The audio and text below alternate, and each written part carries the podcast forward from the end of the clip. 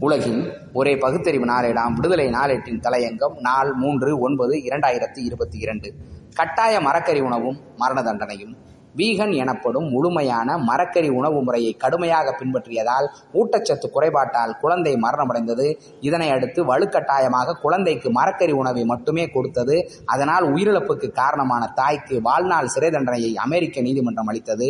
ஷீலா ரேய் இந்த இணையருக்கு நான்கு குழந்தைகள் அமெரிக்காவில் புளோரிடா மாகாணத்தில் உள்ள கேப் கெராலியில் வசிக்கும் இவர்கள் அங்குள்ள சில மதவாத அமைப்புகளில் ஈடுபாடு கொண்டிருந்தனர். அந்த மதவாத அமைப்பு மாமிச உணவை மறுத்து மரக்கறி உணவு பழக்கத்தை கடைபிடிக்க பரப்புரை செய்து வருகிறது.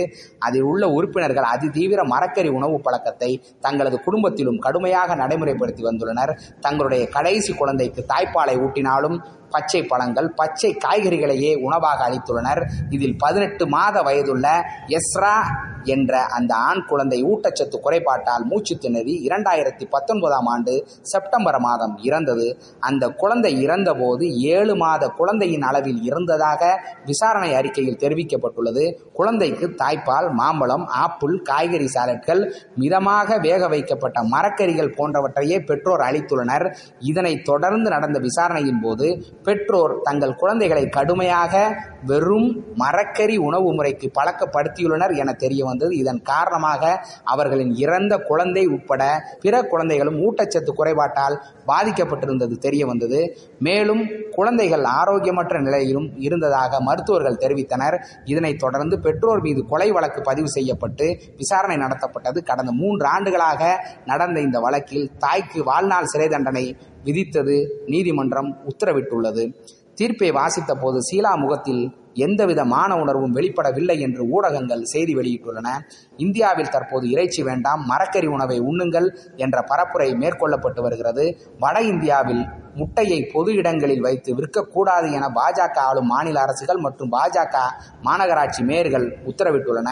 தற்போது தமிழ்நாட்டிலும் பள்ளிகளுக்கு இறைச்சி உணவு முட்டை மீன் போன்றவற்றை கொண்டு வரக்கூடாது என்று சில தனியார் பள்ளி நிர்வாகங்கள் உத்தரவிட்டு வருகின்றன. இதனால் குழந்தைகளுக்கு ஊட்டச்சத்து குறைபாடு ஏற்பட்டு பெரும் பாதிப்பை எதிர்கால தலைமுறைகள் சந்திக்க நேரிடும். மூன்று விழுக்காடு மட்டுமே உள்ளவர்கள் அவர்களின் பழக்க வழக்கங்கள் ஒட்டுமொத்த மக்களின் மீது திணிக்க முயல்வது பெரும் ஆபத்தில் போய் முடியும் என்பதற்கு அமெரிக்காவில் குழந்தை இறந்த எடுத்துக்காட்டே போதுமானது ஆகும்.